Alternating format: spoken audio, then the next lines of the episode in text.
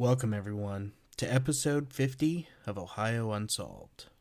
I'm your host, Matthew, and this is the second Halloween special for this month. This is also the last episode before my week off. We'll be back on November 11th with a brand new episode. But enough with that, let's just get right into the episode. Everyone sit back, make sure to lock your doors and windows, and get ready for Ohio Unsolved.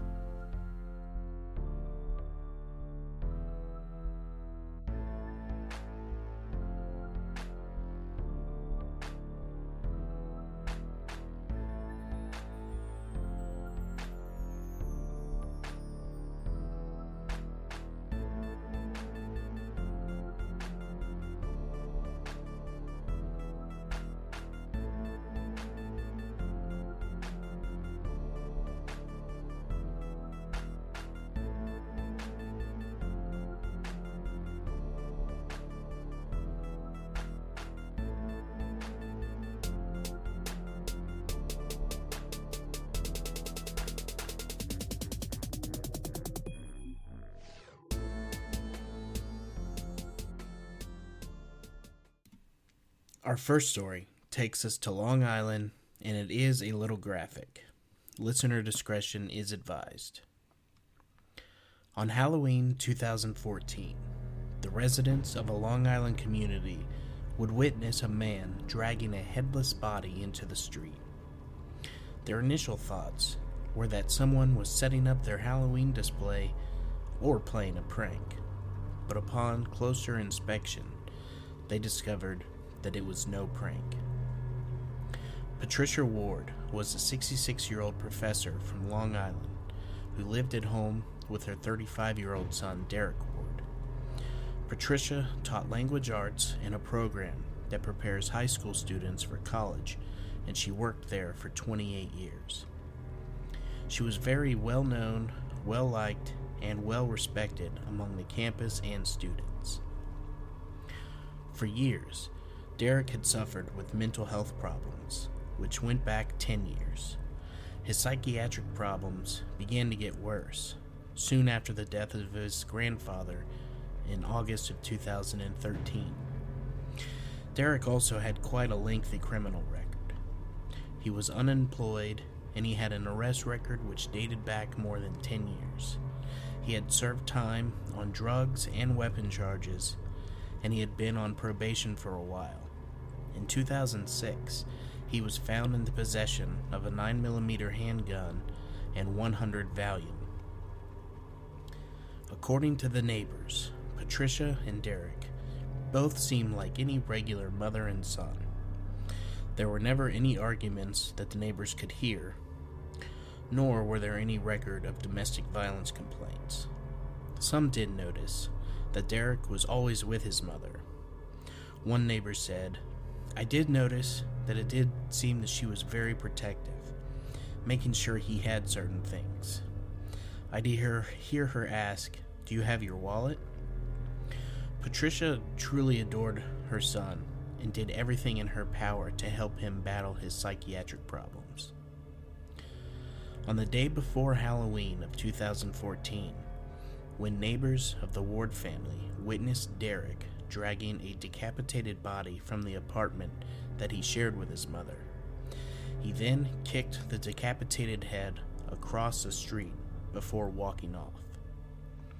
Since it was so close to Halloween, the witness simply thought that it was nothing more than a prank or even a grim decoration. The body was near a home that was decorated with pumpkins, cobwebs, and a fake graveyard, so it didn't look too out of place. Dale Silverman, who lived nearby, later drove past. She described the scene. I saw what I thought was a head in the street. I saw long, black hair and the head face down.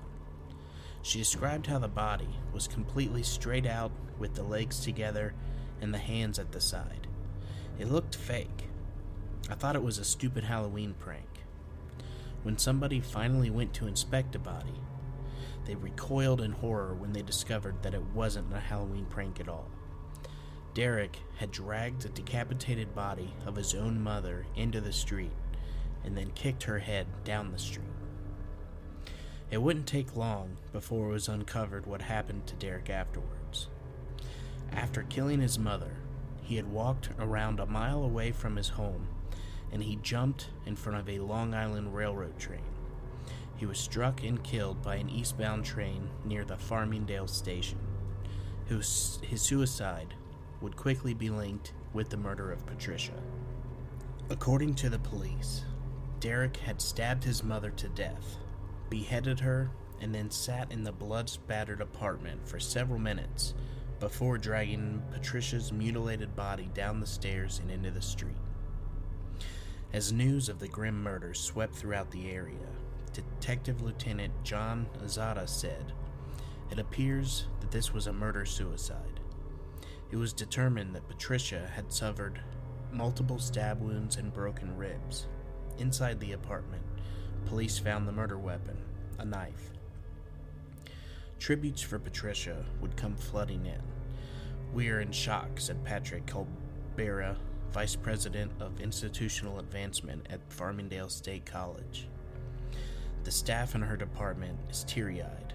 We are providing counseling to the whole staff, anyone who needs it. It's a very sad day.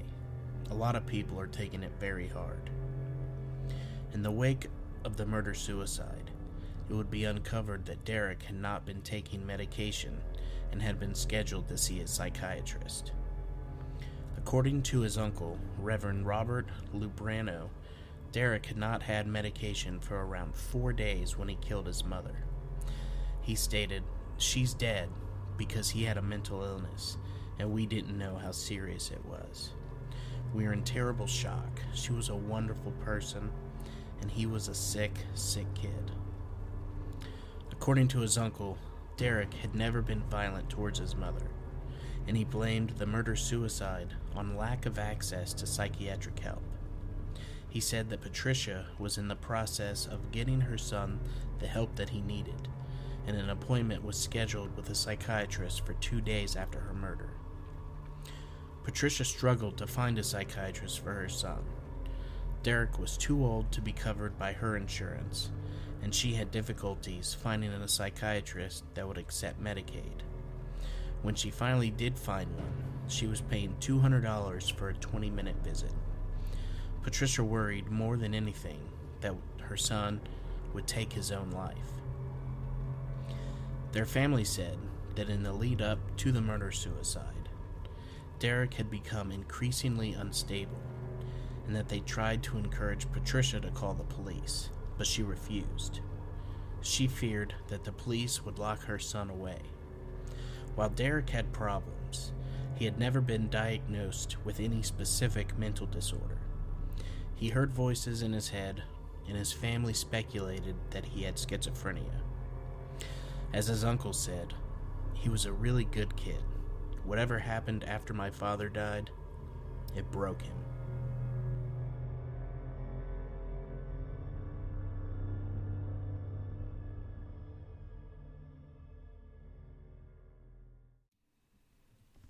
I don't even know what to say about this story. Killing your mother and then taking your own life definitely screams of mental health troubles. I just wish that the remaining family was able to get through this horrific ordeal. I know from experience uh, just how troubling mental health can be. So just know that there's always somebody out there willing to listen. Our next story comes from yourghoststories.com. As always, I'll be reading from the author's perspective. My family became friends with another family due to a mutual friend, and we started hanging out with them occasionally because my brother was eight and their daughter was nine. This was probably about three years ago. I was 16 at the time. The first time that I met their daughter, I thought she, she was way older than she really was because she was very tall and a heavy built child. This family threw a Halloween themed get together and even though I told my mom a thousand times that I really, really did not want to go, and she knew events with people made me anxious, I was forced to go with go with them. This was the first time that I went to their house. As soon as I got there, I felt sick, uneasy, scared even. I figured the people were making me nervous, and what I was feeling was just me building up to an anxiety attack. But no matter how many times I was asked, I refused to go upstairs where my brother was, and where there was less people. I was actually afraid to. I didn't know why, because normally that's where what I would have done to calm myself. I often flee populated areas that give me anxiety, and my brother is special to me and he makes me feel better. Unfortunately, he didn't want to join me downstairs. If I wasn't with the kids, then I was with most of the fairly intoxicated adults outside, or I was just sitting by myself in a corner of the living room. I chose to sit by myself. The whole time, I wanted to leave. I just did not feel good. I wanted out of that house so badly. I never wanted to leave a place more in my life. I was shaking. I wasn't even around that many people, let alone conversing with any. So why was I acting this way? I was feeling tons more anxiety than ever. Luckily, at around 10 p.m., I was able to have a friend come rescue me. She picked me up, and I stayed the night with her. What's interesting is what occurred later that night after I had left. My mom told me that she came inside to use the bathroom, but she heard yelling and something going on upstairs. And when she ran to check it out, she found their daughter running after my little brother, swinging a bowling pin at him. She was purposely trying to hurt him. She actually did hit him once on the arm and left a pretty nasty bruise. My mom said that when she walked in, the girl was filled with rage. Of course, after confronting the family, she was really upset and left, and didn't want to see them again, considering she could have really injured him or even killed him had she hit him on the head with enough force. He was really lucky that she happened to come inside and hear the noise upstairs when she did. He said that he doesn't know why she got so mad, but that she started acting freaky, and it all happened very, very quickly. About a week later, my mom was visiting with our mutual friend that introduced us to them. They weren't able to come to the get together. The topic came up about what had happened and why we chose not to associate with them anymore. She said that that's creepy because they've actually recently confided in her and shared that they've been dealing with something in their house that's traumatizing them. They had been seeing a shadow peering out of bedrooms, jumping out at them, and scaring them half to death on a daily basis. She even said that they got pictures of it. The mother had her phone with her and was in the bathroom with the door open when this thing started flying back and forth in the bedroom, terrifying her. I wish that I had gotten the chance to see this picture. When I heard this, I was really shocked because everything that I was feeling made sense. It explains why I was so scared, especially by the thought of going upstairs. I knew I was way more upset and uncomfortable in that house than necessary. I must have been sensing whatever this negative presence was, and it seems like maybe it was affecting this little girl too.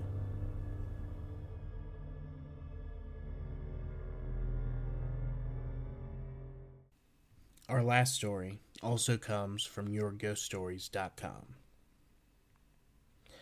This story begins when I was a child, probably about seven years old. My mom and aunts threw a huge Halloween party for all the kids in the family. I think there were 16 of us at the time, ranging in age from probably 5 to 13. It was awesome, but the coolest part came about the time it just got really dark. We took a hayride to a cemetery a few miles down the road from my aunt and uncle's where the party was being held. My mom told us about some of the people buried there and how some of them were not resting in peace. Typical urban legend stuff. When we got there, the adults said that they wanted to show us the grave of an old man whose ghost was seeking revenge for his wrongful death.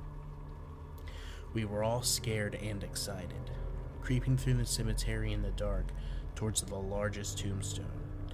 When we were about halfway there, my dad and uncles popped up from behind the graves wearing scary masks. The kids all screamed and ran for the wagon while the ghosts and moms all laughed. For years, the adults retold this story, laughing over the details of our panicked faces and terrified attempts to get away. When I was a teenager, my sister and two of my cousins decided to get our moms back for this prank. Our parents got together once a month to play cards. So that October, we made sure that we were around for card night. We waited until our fathers went out for a beer run, which inevitably meant an hour or two at the local bar. We told our moms about a legend that we had heard about a sad ghost that could be seen weeping at her husband's grave when the moonlight hit it. We had made this story up, and we convinced them to take us to see it. My cousin secretly called his best friend, who had agreed to go there in a mask and hide to scare them. The prank worked perfectly, and our mothers nearly peed themselves. We all laughed as we went back to our car. When we got to the car, it wouldn't start. We laughed some more about the ghost sabotaging it, and we decided to walk to where my cousin's friend had hidden his car. We would send our dads to get the car later, but of course, his car wouldn't start either. We started to feel a little weird about this, since neither car had had problems recently. But what could we do? This was before everyone had cell phones, so we started walking towards the closest house, which was about a mile or two away. Though none of us knew them well, we knew the family name and the people who lived there.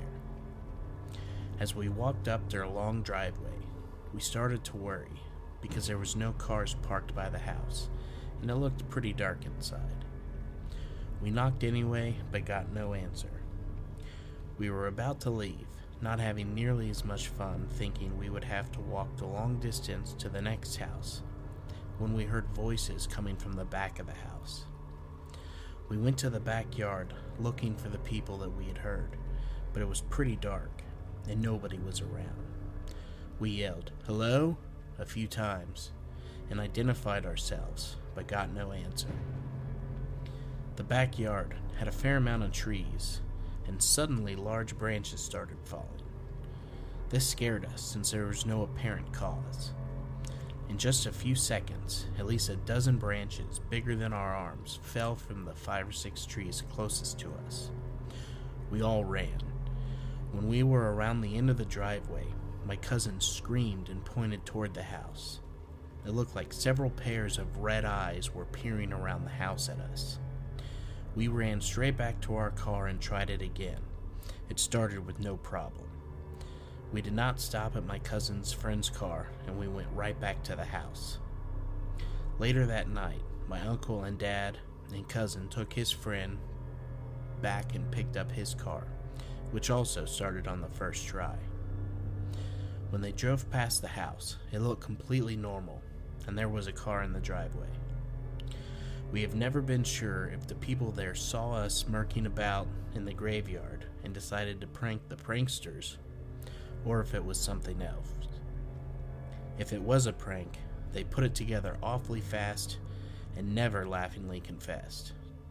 We felt too foolish to ask.